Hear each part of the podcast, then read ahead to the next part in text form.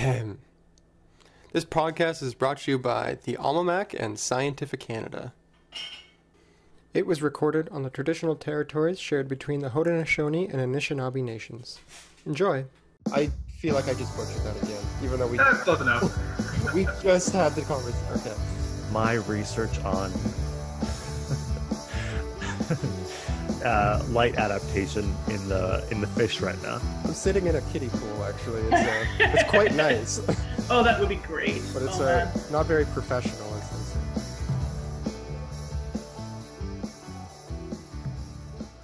Previously on Random Walk. You are going to uh, ComSciCon Canada, or not really traveling to it, but you're going to be attending it virtually. I will be probably attending it from right here in Edmonton, Alberta. I was working at the U of A, finishing up my PhD. I just convocated last Friday, so that was interesting. That was virtual too. Uh, yeah, so what I was studying during my PhD was the fabrication and design of atomic scale electronics for ultra low power computing, high density memory storage, things like that. Okay. Is Yeah. uh is the image behind you an experimental image of some sort? Yes, I made that. So each one of these little dots are hydrogen atoms. And then the uh, big dot there is where we remove the hydrogen atom to leave behind what's known as the quantum dot. So that can store up to two electrons. And then we can start to pattern these structures from these quantum dots. Uh, no, I would I would definitely consider it as a career. Okay. Uh, okay. No, I, I like science quite a bit, but I also found over the last couple years, especially with some of the opportunities that I've had to sort of do SciComm, uh, that I could really see myself doing it as a career. My uh, partner shared with me some guy who was trying to start a global science show, uh, just sort of during the pandemic, to introduce people around the world to different types of science. So I started uh, joining in on that, making what I call 90 seconds of nanoscience videos. Uh, so I think I have three or four. There's a new one coming this Friday. Okay, cool. So I've had a lot of fun with that, just trying to take uh, interesting topics in physics and breaking them down into very simple 90 second chunks. I had, I had a really cool opportunity also in 2016. Um, you know Jay Ingram from Ah, like, yeah. Planet? Yeah. He contacted my supervisor with a, a problem that he wanted like to discuss and solve about how many times you could fold a piece of paper. Okay. but my supervisor was too busy. Uh, so he asked the grad students, he's like, hey guys, like this is Jay, um, can you help him? And I was like, oh, of course. Like I grew up watching this guy on TV. So I, I wrote up a, a little piece about how many times you could fold a piece of paper, what the theoretical limit would be. And he actually blended that into um, one of the chapters of his book. And so my name appears in there. It's like Roshan uh, uh, took this a formula and um, blah, blah, Oh, blah, wow. Came up with the number 18 for how many times you could fold like a single atom sheet. I a bunch of my friends are having babies in the next little while or have had babies, and I thought, oh, it'd be kind of cool to write them a children's book. So I'd actually started a project uh, four or five months ago doing that, and I haven't come back to it. And her email made me think like, oh, actually, I could I could use that. So I wrote three short children's stories um, for the SciComm writing piece. That's so cool. So they're each like 200 ish words and like little rhymes. One is about organelles in a cell. Okay. Uh, one is about photons, like how fast they go, and the other one is about acids and bases. So one for sweet. physics. So major takeaways. Uh, I guess it's been a couple weeks now, or two weeks or so since uh, since the thing. Um, You what- can say the acronym. Icon can. ComSciCon Can 2020. it's a long one. It's uh, Yeah. getting it all in the right order is kind of tough. Yeah. Um, So yeah, you you've probably had some time to let it, uh, you know, stew. And any any major takeaways? Anything that uh, really struck you? Ah, you know, honestly, I thought all things considered, it was a pretty good virtual conference. Um, you know, I think like everyone, I was a little disappointed that we couldn't all meet in person and interact, sort of. But that uh, that Remo system that they were using, like virtual tables and everything, was really good. And there was still a fair bit of like participant interaction. Yeah, I was surprised with Remo. Um, I didn't really know what to expect. I was hoping it wasn't going to be like a, a little avatar situation of like walking Yeah. around a virtual table. It it was a lot more natural than that, and you actually got to use your own video. honestly, I I was impressed. Like it's no substitute for the real thing, but as far as like compared to Zoom or Google Meet or something, like way better forum for a conference. Yeah. How did you feel about interacting with uh, speakers through that uh, the, the Remo? Uh, whoa, like with the question, raise your hand sort of thing. Yeah. That was, that was pretty good. I think um, it was a little unfortunate with like the the voting system for questions because if you asked a good question late, it just didn't have enough time to. Oh, yeah, that's true. to- So um, as long as you kind of people got the feel for that and asked their questions right away, then I think it worked pretty well. hmm Yeah. And I guess it makes sense uh, with a like a smaller cohort, kind of like what we had or smaller. You might be able to to still have your questions seen, but uh, I guess it wouldn't really work if you had like 300 people or something. Yeah. Yeah. You'd, yeah, you'd really need that like everyone ask right away and then people vote. Yeah, yeah, that makes it a little tough. Um, right. So, so there's a bunch of concurrent sessions. Um, what um, what sessions stuck out to you as uh, as particularly good? Did you? I- I really liked the um, sort of science journalism panel. That was really interesting. And The one with um, who was that one with? That was with the uh, cardiologist guy. yeah, cardiologist guy, a couple professors, um, one of the artists, uh, one of the ladies who was an artist. Uh, yeah, they, they provided kind of a really nice broad perspective on uh, various aspects of science journalism, science communication. Yeah, they seemed like a, a pretty well selected group in that they they sort of covered a couple different uh, areas and also like levels of engagement. Like, um, Yeah. I think his name was Chris or something. I remember him thinking that he was sort of on the the outside of science communication, in that it definitely wasn't his day job. It was just a passion project type situation for him. Yeah. He's not making a lot of money off of it, which he reminded us often. Yes, he did. Uh, so his his uh, experience was completely different from some of the other women who were on the panel, and it was Yeah. interesting to see them sort of interact. Yeah, I think it's one of those situations where if you're able to support yourself on, say, a cardiologist salary, it's it's okay to do unpaid SciComm work. But Mhm. in general, I, I definitely agree with the other panelists that you should be getting paid in some capacity, or you know, like time isn't free. Oh yeah, for sure. Yeah, it can be a, a labor of love, all you like, but uh, you know, if you're spending tons and tons of time doing it, you got to get something out of it. Yeah. And then uh, the other session I was in was like the social media for scientists, things like that. And so I was able to just ask uh, sort of the question about social media fatigue, things like that, because that's Right, something right, right. about with these bigger accounts all the time. It's like I get tired of posting like five things in a month. I can't imagine posting five things in a day every day. Right, that was with uh, Samantha Yamin. Science Sam. Yeah, she Yeah. she definitely has a lot of experience with that. Uh, Yeah. Have you were you following her before? Did you know anything about her before? No, no, that was the first time I had come across her, but I, I guess she's quite popular. Yeah, she started off um, mostly talking about her own research, but during the COVID stuff, um, really did a, a pivot and started providing some really good information along those lines, and uh, sort of carved out a niche in in that. She was like really on it really early, and uh. Yeah, Yeah, she seemed like she really knew what she was doing. yeah, it was cool to have her. Um, did that change your thoughts on how you're going to engage with social media at all? Are you going to Uh, not not so much, because that session was mostly focused on Instagram. Mhm. Uh, I think I made an Instagram a while back, and I have zero people. yeah There's- Yeah, I don't know. I I can't. I don't have time to juggle like a billion social media platforms. So. hmm But I mean, yeah, I saw like it is clearly very useful for engaging very different um, demographics in science. So that's that's really cool that she does it the way she does. Yeah. The my, my major takeaway, maybe this is just because of her specific experience, but uh, maybe a lot of her tips weren't exactly transferable to people who just sort of use social media not like a, a full-time job. Her stuff was definitely like all the time Instagram. My major, you know, out creative output or whatever is is on social media. Yeah. So if you're gonna make like Instagram or Twitter your your full time SciComm job, there was a lot of really useful stuff. But Yeah, absolutely. But yeah, for more of a casual, like I want to engage an audience from time to time. Certainly not probably the best place to start. Yeah. Yeah. But I Well, no- guess it, if that's the case, then you probably don't need a lot of you know professional tips. So Yeah, that's true.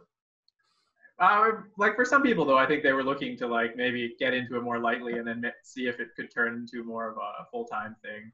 hmm it's definitely worth considering. It seems like a pretty good way to to reach people. Mhm. Did you notice how many uh, professionals on different panels mentioned TikTok and like trying Yeah. to get involved in TikTok?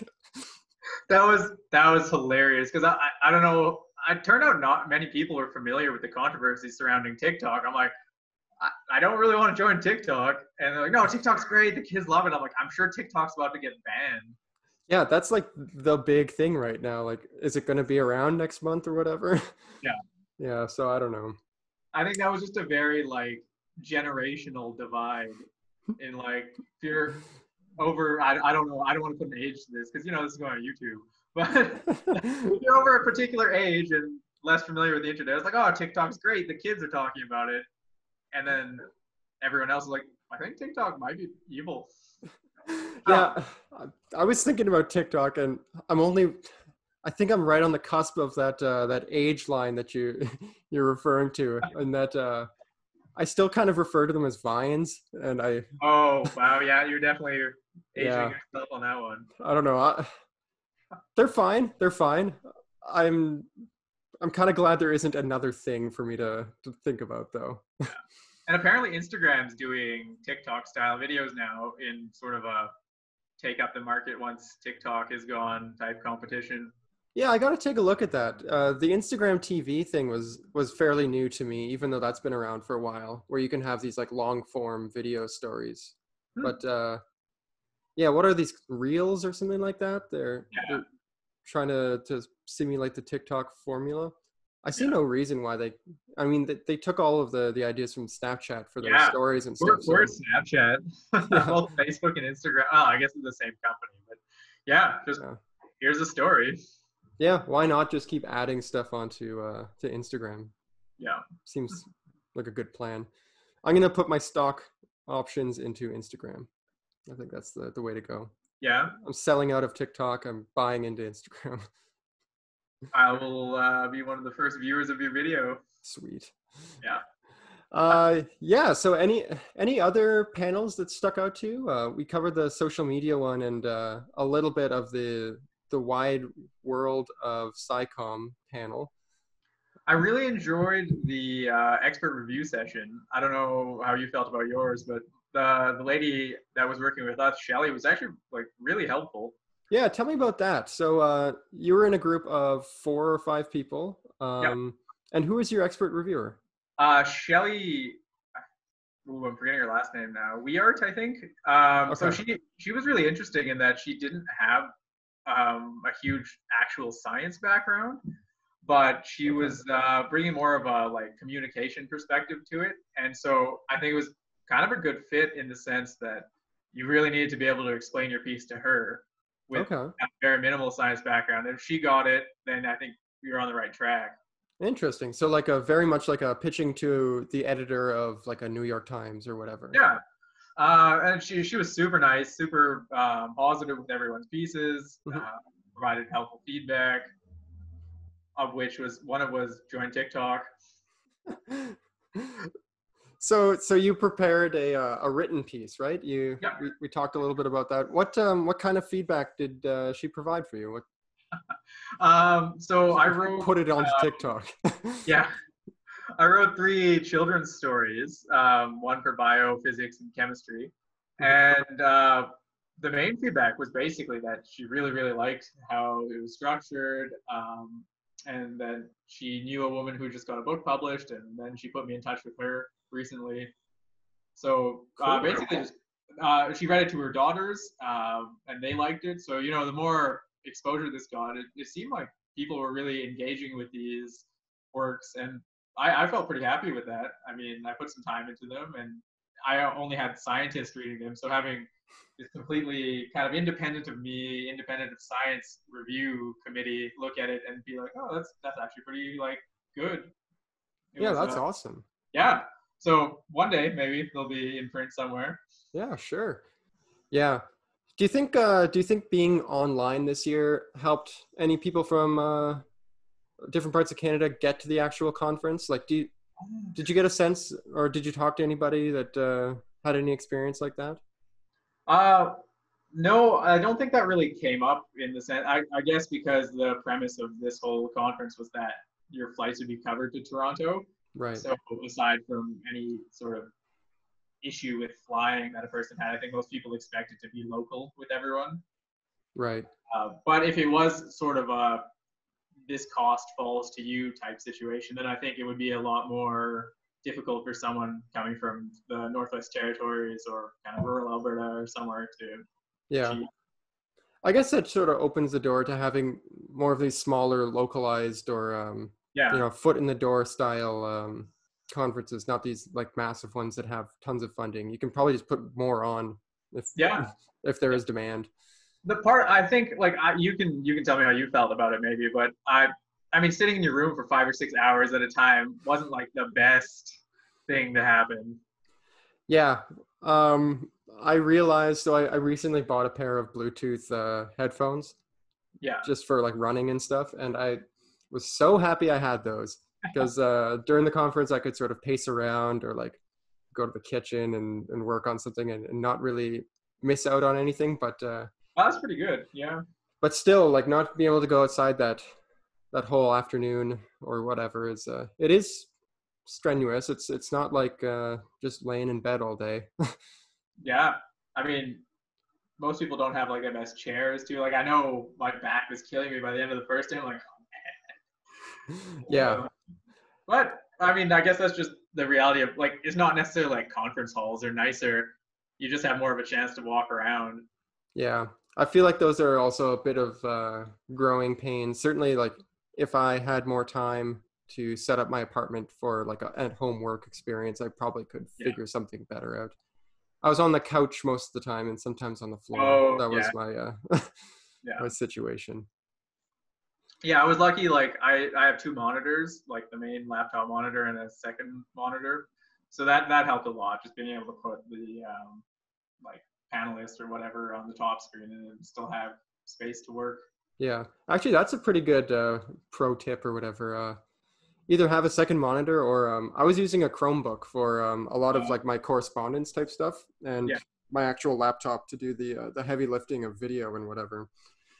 But yeah, having a another screen that you can kind of engage while the other, you know, your first screen sort of takes over the Yeah, it audio was- video. it was pretty involved having that there. You kind of want to make it full screen and just size of the text and everything. I don't think people have quite worked out the ins and outs of a particular platform for sizing your slides.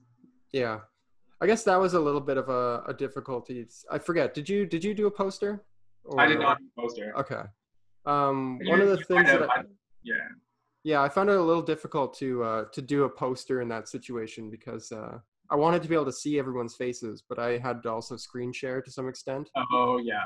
And then I was flipping through slides, and uh, yeah, it was a little bit confusing. Um, but I don't know. Poster session, I could take or leave.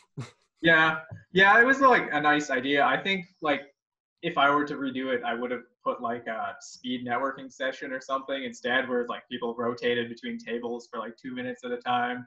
oh Just- yeah, that's a good idea. Yeah, just to get a chance to know everyone. Like I, I'm sure there's like ten or fifteen people. I just never had a chance to even see their face. Yeah, yeah, that's true. Um, have you stayed in contact, or are you still on the the Slack channel? Did you Yeah. find the everybody else on Twitter, etc.? Yeah, most people. Um, think there's a few people that uh, didn't have Twitter or something yet, but like a couple of people added me on LinkedIn and Mhm. um, things like that. So yeah, I mean, I think my follower count just went like on Twitter, which is kind of nice. And I followed Yeah. everybody back.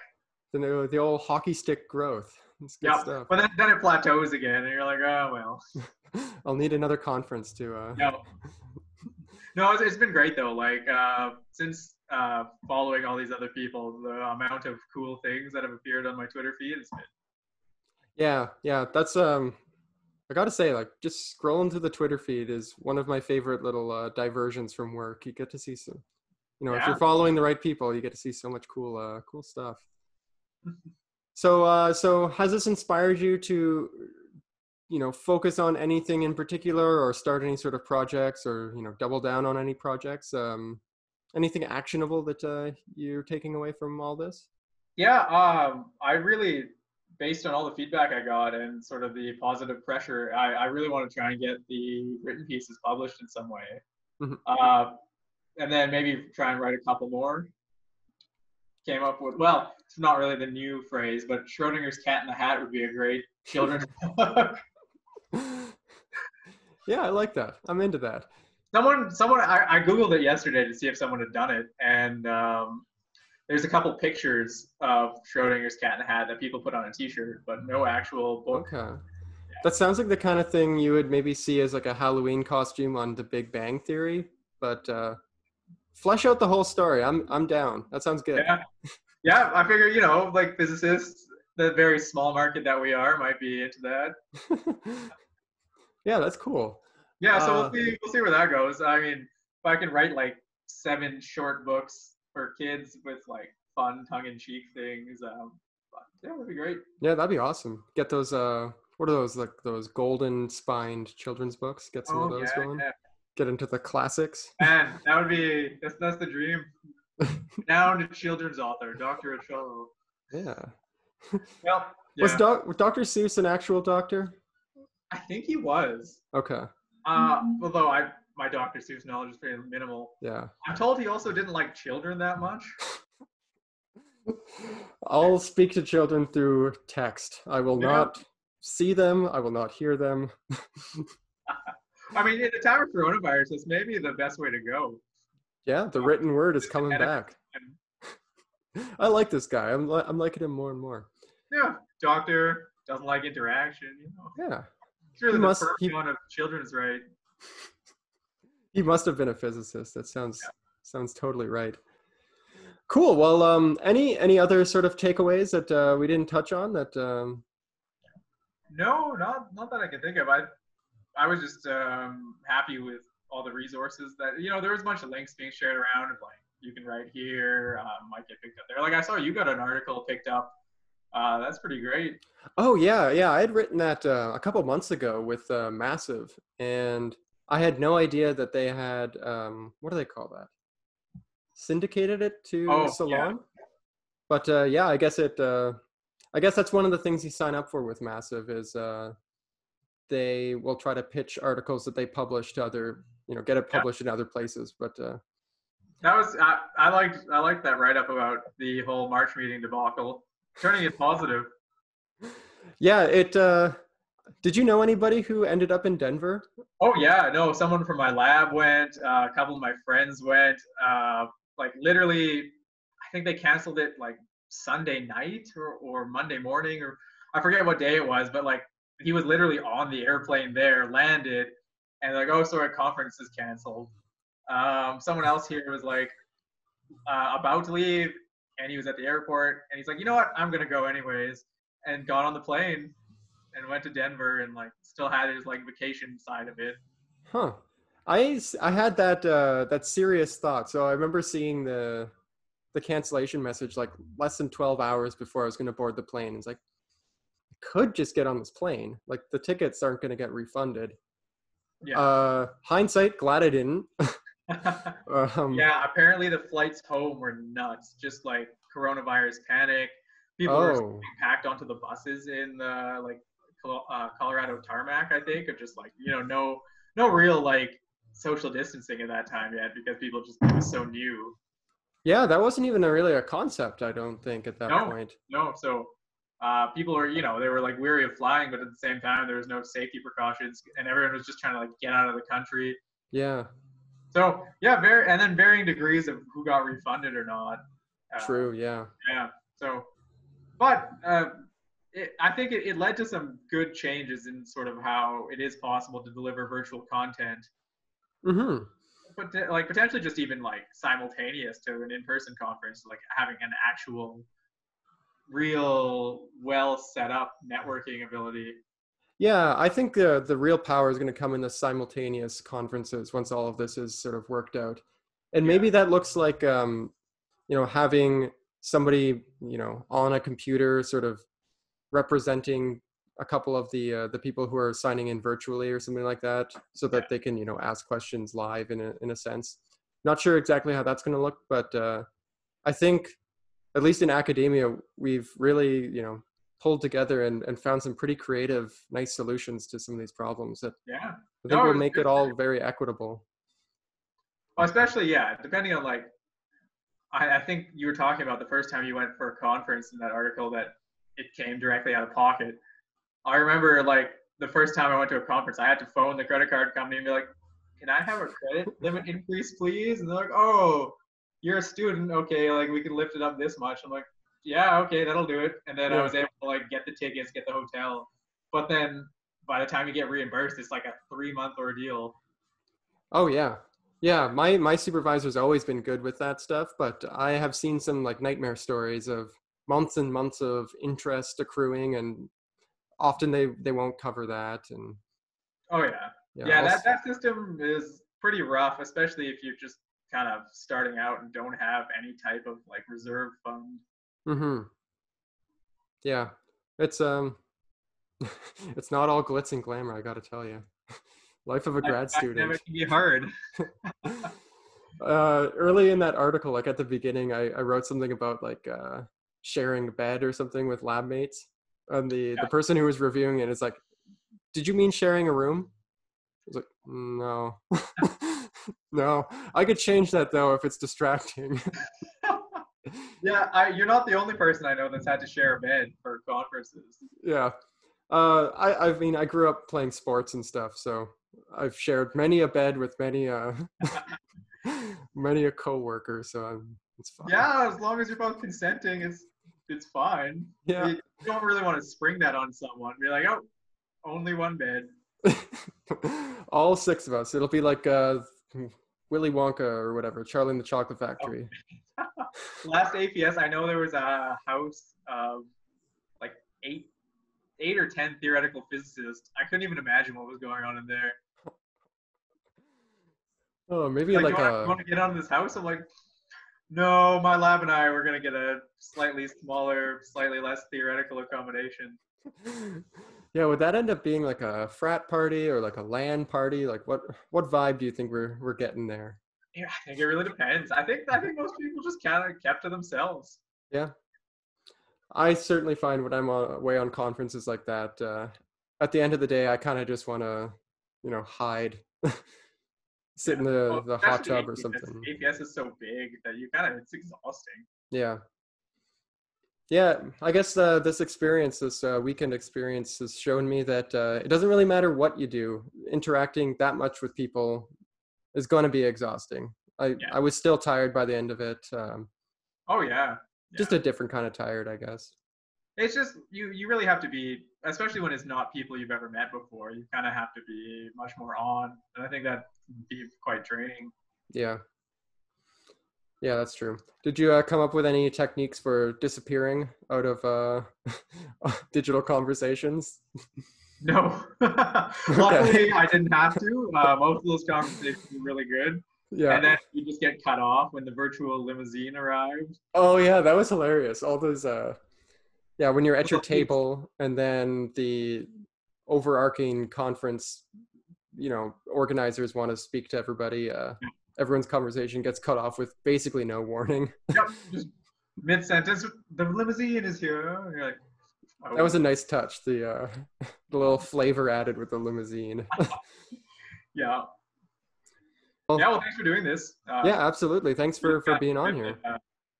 Uh, uh, end cap on the conference. Yeah. Yeah. Hopefully it'll be Good. useful for somebody else uh Yeah. down the road, so If you like this, you can find more at scientificcanada.ca. We're on YouTube and any streaming service you'd like to listen to us on. Thanks again to Dr. Roshan Achal for being on the show, and thanks to Booney at booney.rocks for the intro music. That's it for this week. See you next week.